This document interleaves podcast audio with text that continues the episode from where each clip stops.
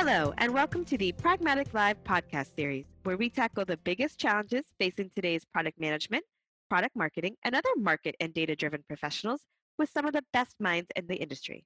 I'm Rebecca Kalogeris, Vice President of Marketing at Pragmatic Institute, and your host for this episode. Today, we're joined by Kyle Poyar, VP of Market Strategy at OpenView, a venture capital and private equity firm out of my hometown, Boston. Welcome, Kyle. Thanks for having me, Rebecca. Hi. Uh, to start, can you tell us a little bit about OpenView and your role there? For sure. Uh, OpenView is a venture capital firm investing exclusively in B2B software companies at the expansion stage. And we were founded in 2006 with the idea that a venture capital firm can and should actually add value beyond just the capital that we're providing. And so the, the approach we took was let's get extremely focused and invest in one stage of company uh, in one sector, which is B2B software companies at the expansion stage. And then let's build out an actual purpose built team that can go help those companies scale. And so I lead uh, the consulting arm of that team, uh, where we work hand in hand with the portfolio executives on projects ranging from uh, growth strategy, pricing and packaging, uh, sales and marketing, and kind of go to market strategy more broadly, and a whole host of stuff. So uh, it's it's a really awesome role. And before OpenView, I was a consultant uh, at a firm called Simon Kucher and Partners, which is the world's largest pricing and packaging uh, strategy consulting firm. And when I was there, we were working with everyone from diaper makers to casket manufacturers. So uh, definitely cradle to grave, uh, but with a number of subscription and B2B software companies in the mix. Fantastic. So you have a, a ton of experience on sort of taking strong products and uh, in, improving and increasing the revenue by the way you package, the way you price, the way you bring them to market. Uh, and I think that we can dig into a bunch of stuff there. I'm excited. Likewise, and, and that's really my passion to me. Is I, I meet a lot of amazing founders who have a great idea, but then I'm fascinated with how do you take that that idea and that product and find a market uh, where it's going to resonate, and then how do you set the right offer the, offer the right package at the right price and with the, the right sales channel and process uh, to really build a large and enduring business. So I think one of the ways that you and, and OpenView really do that though is through product-led growth. So I'd love to just talk a little bit more about that and maybe first give us a sort of a level set definition for our audience on what you mean by product-led growth. Definitely. And it is a term that we we coined a few years ago. So the audience is definitely forgiven if they uh, they're not familiar with it. So at OpenView, we think about product led growth as a business strategy where product usage serves as the primary driver of user acquisition, conversion, and expansion. You can think about businesses like a Slack, Dropbox, an Atlassian, or a Zoom. You probably didn't start using those products because a sales rep reached out to you. Someone at your company, probably an end user, found the product, started using using it, and all of a sudden it's everywhere in your company. And that phenomenon, OpenView certainly didn't create the phenomenon, but we're realizing more and more companies are adopting product led growth as a way to reach their end users uh, in an efficient manner. And so we're seeing more and more software companies grow through primarily this uh, this approach. Wow, and you know your examples really resonate, right? That's, I mean, that's exactly how Slack and Dropbox and Zoom uh, came to be at the company at Pragmatic, and actually at the last company I worked at too. So that's that's fascinating. So um, all right. So I think that gives us a good idea of what we mean by it. What are sort of the the four steps? I think you've kind of broken product led growth into four different steps to it. Can we maybe dive into each of those? Well, I think the first one is kind of going back to that point about appealing to end users. And to me, when you think about the, the audience for this podcast, right, a lot of folks are probably product managers, product marketers they're probably used to building for the buyer or the executive. And that's the way software has been sold for the last decade or more, right? You want to find that executive champion, that person that's looking for real ROI. Uh, and an end user is kind of the secondary audience in, in a lot of cases. They use the product, but they're not the one that's, that uh, decides whether or not to buy it. And so, you know, you want to have a good experience for them, but it's it's not lost revenue if you don't. The the trick to adopting product led growth is kind of flipping that script and saying we want to have an amazing end user experience and solve for end user pain and then later on solve for more actual buyer and executive pain. And so I can get real real specific. And so if you think about like an end user uh, for in a in a sales organization, they might say, "I hate scheduling meetings. I feel like all my time is spent scheduling meetings with customers, uh, and it's so many emails, so many back and forths, and it takes a long time." While the executive cares more about, we need to manage our sales pipeline, we need visibility into our pipeline and into uh, leading indicators of our pipeline, right? It's a very different concern. And so a business like Calendly says, we're going to start with that end user and we're going to solve this annoyance, this pain point that they're having. And we're going to make scheduling meetings so much less frictionless. And so they start by really appealing to that sales rep that just hates this back and forth, hates all the emails, hates the headache of it. And then later on, they go, oh, we can integrate with Salesforce so you can sync all of the meeting activity. We can integrate with web conferencing so you can just immediately attach your dial in. We can send follow up emails. We can send reminders to make sure that uh, people are actually showing up to your meetings. And so you're starting to solve for actual manager and executive pain later on, but that's not what gets you in the door. So to me, that's that's first and foremost. If you don't do that in terms of solving for the end user, it's hard to adopt many of the other characteristics of product led growth. So you've got to have a great product built with the the product is built, the experience is built with the end user in mind. I think that makes a ton of sense. What's the second step? That that first one's big. Let's not undercut like that's easy. But what's the next one?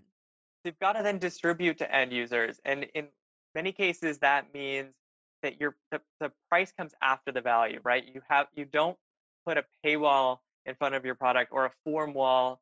You don't have that typical uh, process if you go to the website, have to request a demo, wait a little bit for someone to qualify you to see if you're even eligible for that demo, and then you know go through a demo process just to get set up with the trial, right? So instead, someone should just be able to start using your product, sign up ideally with just an email or some sort of single sign-on system, and have access to it, uh, and be able to reach there an activation moment or a, a time in the product where they've seen tangible success. And so for Slack, you might think of this as a certain number of messages sent, or for Dropbox, a certain number of documents stored, or Calendly, a certain number of meetings scheduled.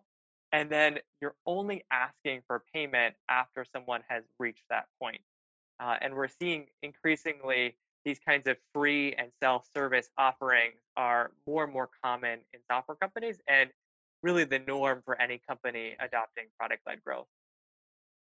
So I think one of the fears people have in this sort of, you know, uh, starting with a free trial or a low price or a freemium piece is that does it ever does it ever become profitable, right? And I know I think you have some great examples or anecdotes to help people combat that. That it is indeed not just a path to users, but a path to revenue. Certainly. Well, and I think of it as so if you look at like a Slack, there, well, let me rewind a little bit. I've I've been in the pricing and packaging world for a while, and that always the challenge with freemium is the conversion from free to paid. That's certainly the challenge that Evernote I think of as like the poster child for that. But I would say Dropbox has had major challenges with it as well. Uh, in a lot of cases, you have a free experience that's so good, there's not a whole lot of motivation for the user to ever pay you. But in the uh, B2B software model, I think of it as you're taking a free experience, and that's a way for people to get started with the product. But there should be some sort of compelling event that leads them to end up paying for your solution. And so you shouldn't just give away kind of the whole product. Uh, and, and as an example, I think about actually going back to Calendly, uh, they have a really strong motion of converting free users into paid users. So you sign up and you start getting all the features for Calendly for your first uh, two weeks. And you can use really everything, all the bells and whistles in the product. So it's it's kind of that free trial motion. And what they want you to do is connect your calendar, start scheduling meetings, create multiple meeting types where, you know, if you have a 30 minute meeting or an hour long meeting, or you know, maybe also a 15 minute meeting, maybe an in-person and a virtual one, create your own personalized Calendly link. So you can do all of these things for free. But at the end of the two weeks, things start getting taken away where you can still use the product as much as you want for free. but you can't access all of the bells and whistles in it. And so what that does is it exposes people to kind of that that new moment of what life would be like uh, if they had the paid version of Calendly, and the price is really not that high. And so it, gives it gives a reason for someone to convert and pay. And then what's nice from Calendly's perspective is that by nature of the product, it's a collaborative product. So you're inviting other people to your meetings, you're exposing other people to Calendly, and all of a sudden Calendly is able to go from having one paid user in an account to 5, 10, 20, 30. And then at a certain point, they do have a customer success team that's talking with the executives, that's talking with a sales leader, for instance, or a customer success leader, and saying, look, you have a lot of people using Calendly. Don't you want uh, to, you know, give access to everyone on your team? You could you could embed Calendly within your website uh, so that prospects can just sign up, schedule a meeting instantly. Uh, you can do round robin scheduling, so you know people can schedule with anyone uh, on the sales team, and you're kind of getting an even distribution of leads. So you start actually reserving some of those higher end features that appeal to executives for uh, the moment when an executive is is ready. But the end users are giving you permission to to get there. So I, I don't really think that freemium necessarily means no path to monetization. It just means a more of a bottoms up approach and being smart with how you design features and kind of gates in the product uh, to make sure that you're able to capture more and more revenue over time. That's a eh, that I think it's really interesting too with Calendly where they give you all the advantages up front. When you're the most interested because you had the acute pain, which is why you signed up for the program, they're going to give you all the bells and whistles so you experience it firsthand and then they're going to take it away. Versus a lot of them start with the base model, but oh, if you want X, you add this. Well, maybe my life I've gotten used to it, but that's a that's kind of a great great switch on that. And then I also know you had shared a stat about Zoom, um, that 55% of their customers who spend $100,000 or more started with one free user. And isn't that amazing? that's I mean that's that's it. And I think that that idea that there isn't a path to. No, it's not. Again, it's how you you have to um, plan that path from the get go right? Know how you're planning on converting those people from the very beginning i think to be the most effective in those conversions from free to pay. Exactly and i think with with the zoom model it's so fascinating because there is this preconceived notion that you can't use a freemium approach to sell into the enterprise and it's that's you know freemium is a consumer or a you know individual small bit or small business play but Zoom, I think, proved that you can make the model work extremely effectively. And for them, I, I love the way they've set up their packages where you can schedule as many meetings as you want for free. And those meetings, they're one on one meetings that can go as long as you want. But when you have a group meeting, uh, like if you have a couple of, of sales reps and then a customer, for example, uh, there's a 40 minute time limit on those group meetings. So you get kicked out and have to create another uh, another meeting through Zoom. And it's it's a little bit of friction, but I mean, at the end of the day, you can get around it, right? You're kicked out of the meeting, you can start a new one. You don't want to look bad in front of your customers or mm-hmm. it's an important meeting. You don't, you know, it's it's not worth the hassle and kind of the brand reputation. And so that leads you to to buy an individual account, and then all of a sudden, other people are are jealous that you have Zoom and they don't, and Zoom just seems to work, and other systems might not work and then all of a sudden you have hundreds of people using zoom in an account and a reason for uh, the company to say hey we're using this. We should uh, buy an enterprise wide wide account so that we can manage it. Uh, it's a, i think that's that's an amazing example. All right so we talked about first step appeal to end users. Second step is to remember that sort of price comes after value after the aha moment as you put it. What's the third step the third step is really investing in customer success and then sales, right? And so you've got all of these users coming to your product and their end users. You need to be able to support them, right? So you need to find a way to automate uh, responses to their questions. And that support might mean uh, someone that is the front line when customers run into issues. You can identify those issues and uh, and you know maybe write uh, frequently asked questions, right? Add that to your knowledge base. Improve your product so that that, that doesn't come up, but you're learning from what's getting in the way of, uh, of users finding value. And then as users become teams, you're increasingly adding more proactive customer success to help them be successful. And what the success team is really doing is they're accelerating your rate of expansion in an account and they're helping reduce friction that might get in the way of a team or a, a company being successful with your product. So if it's an end user focused product, but there's things that uh, that a team might want to do, like set up an integration or have invoice based payments or have answers to some specific questions around, you know, how, can the product do X or Y that fits with their process? You want to have someone that's more proactive that can that can address those questions. And then as you go from users to teams to entire departments or companies, that's where sales comes in. And sales is uh, is quite different in these kinds of product led businesses. Ideally, you should be using your product data to sell, and so you can you can use metrics like I don't, I don't know if you've talked to other other guests about this, but you can use metrics like product qualified leads or PQLs, where you're looking at, at activity in the product that's a leading indicator of future conversion and you're able to say, hey, sales rep, this account just did something in the product that indicates that they're ready to buy. It's a good time to reach out to them. And this is the kind of message that you should use with them uh, because this is what's going to be effective and this is what's going to be helpful for them. So you're using data and you're able to uh, really personalize the interaction. And the sales process starts looking extremely different from a traditional B2B software sales process where it's you know, based on people that are already familiar with the product. So you don't need to waste a bunch of time with uh, demos and, and creating cha- and finding champions in an account. You're really enabling people that are already happy, they like your product, and they and you have the same goals that they do, right? Which is to to uh, expand the product in the in the account and and have more people using it and, and be even more successful with it.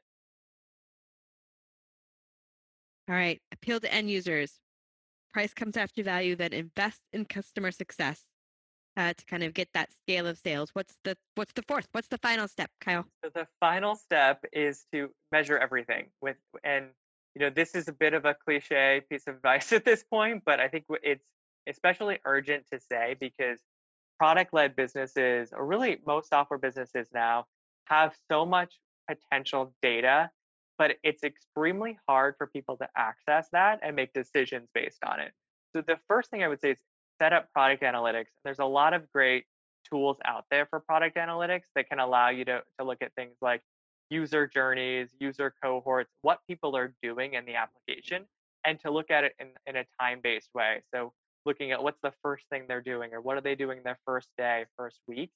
And setting up product analytics is really going to allow you to understand what causes friction uh, in that user journey and help more people get successful which honestly if people are set up for success everything else is going to look great right like you're going to have successful users are going to have um, convert uh, they're going to eventually convert at a higher rate and they're going to stick with your product for longer and they're also going to be more likely to expand so the analytics should be the foundation of that and then once you have those analytics in place I would recommend defining user activation. So the activation metric is that initial point when someone has seen value in the product. And so this is something that it's a leading indicator for everything else that you want to want to do.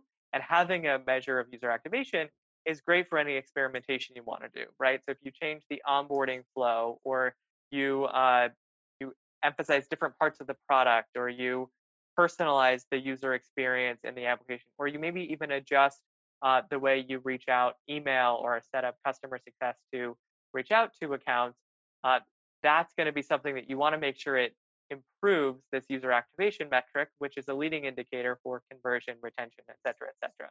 Um, so define user activation and then run experiments where you're able to see what's the change in activation. And the final thing is just make make sure to look at everything on a cohort basis. So I, have seen uh, with a number of companies, they look at averages or trends over time. Uh, but the the trick is you want to actually compare apples to apples, which means for users that started in June, how do they compare in their journey to users that start in July, to August, September, etc. And that's what's going to allow you to get the best insights out of all this data that you're collecting. That makes complete sense, right? Because you've shifted so many things along the way. Uh, you'd get muddy data if you looked at it globally, whereas you can see the impact of various improvements and changes when you look at them at a at a cohort basis. Exactly.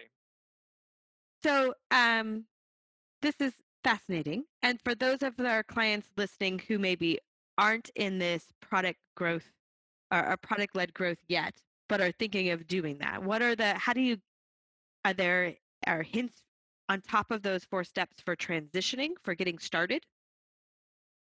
So yeah, I, and I get asked this uh, quite a bit. I think to me, what's fascinating is to think about examples of companies that uh, that were successful in terms of transitioning from uh, never having uh, a product-led growth sort of element to, to doing this. And so I think HubSpot is actually a great example. Uh, a number of folks are probably familiar with HubSpot, uh, and they were pioneers of the inbound marketing movement. They would, you know, do a ton of content marketing, blog posts, ebooks, etc. Come up with a scientific or somewhat scientific marketing qualified lead score, and then send those to the sales team to try to have conversations with, do demos with those people, and then the product came later on. Uh, but I think what's fascinating is HubSpot now has uh, freemium versions of all of their products. They've announced that more than half of their uh, new customers started with the product before ever engaging with someone on their team.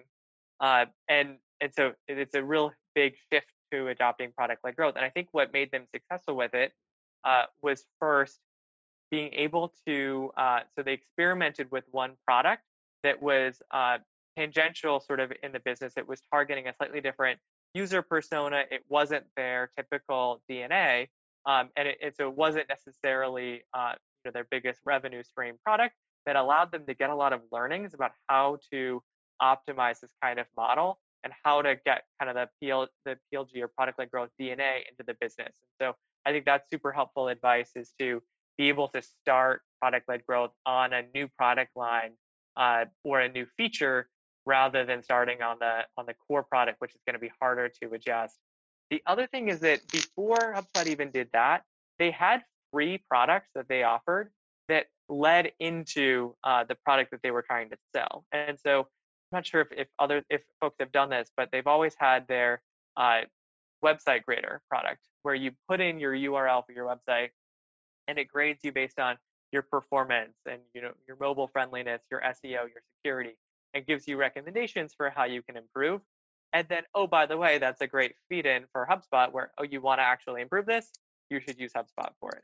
And they've now had 4 million plus uh, websites graded through their website grader.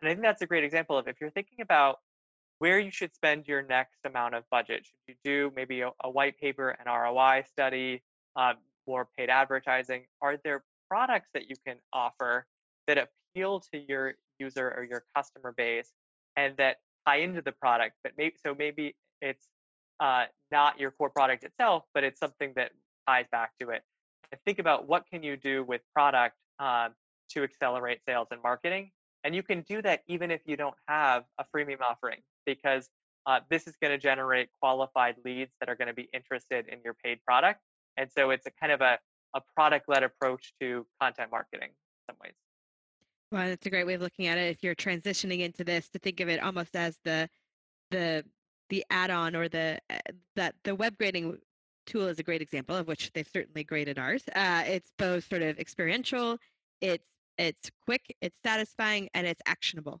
Um, so even though that is not uh, a direct reflection of the core offering that is HubSpot, it speaks to that same audience, and it just gives you a sense of uh, of some of those main characteristics that are part of their brand uh, and to be able to take that in and of itself that's free even if they hadn't shifted everything or anything else allows you to use that same strategy that you've talked about today in terms of getting bigger awareness and bigger fans before moving them into the sales cycle.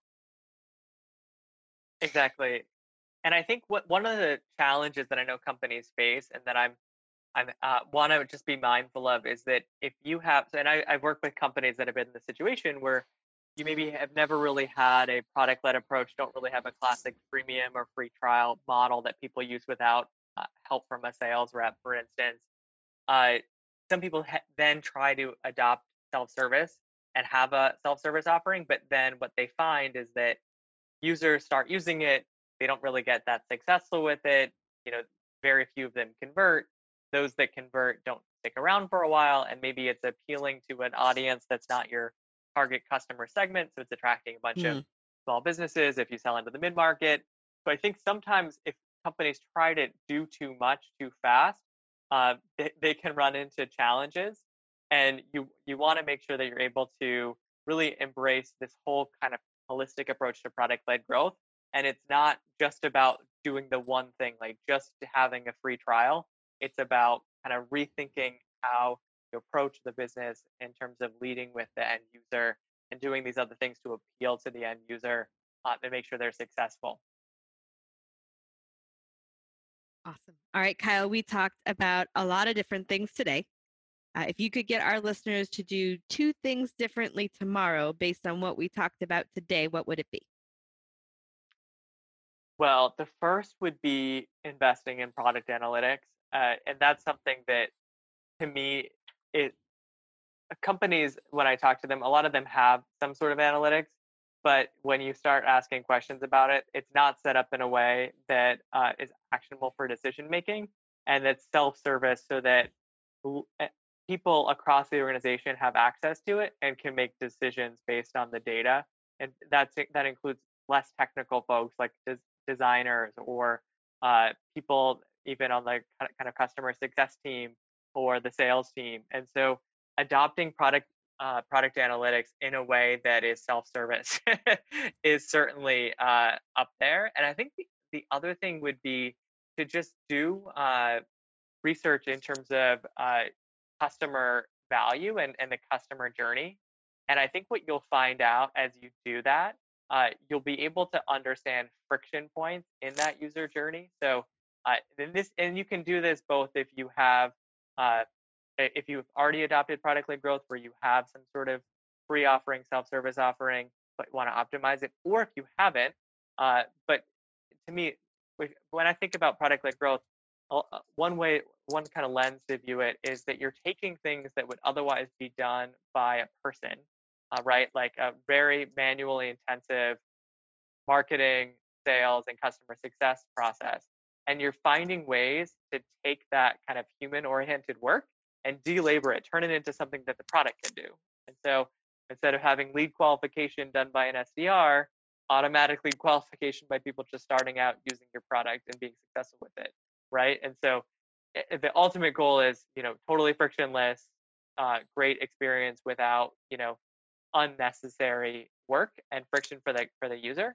But I think that if anyone, even if they have eh, no element of product led growth, should understand the user and buyer journey and the different touch points you have with that buyer and what is the friction and what's the drop off in those touch points and then what can you do and it could be a product perspective it could be just a process improvement perspective but what can you do to improve that friction and, and better appeal uh, to your user I think that's great advice. I think that's great advice for everyone listening and always for ourselves as well. So Kyle, this was great. It was interesting. I learned things. I hope our audience did too. And I really appreciate you joining us today. Thanks for having me, Rebecca. All right, that does it for today's episode. Thanks everyone for listening. And don't forget to join us next week when we tackle another great topic designed to help you elevate your product, your company, and your career.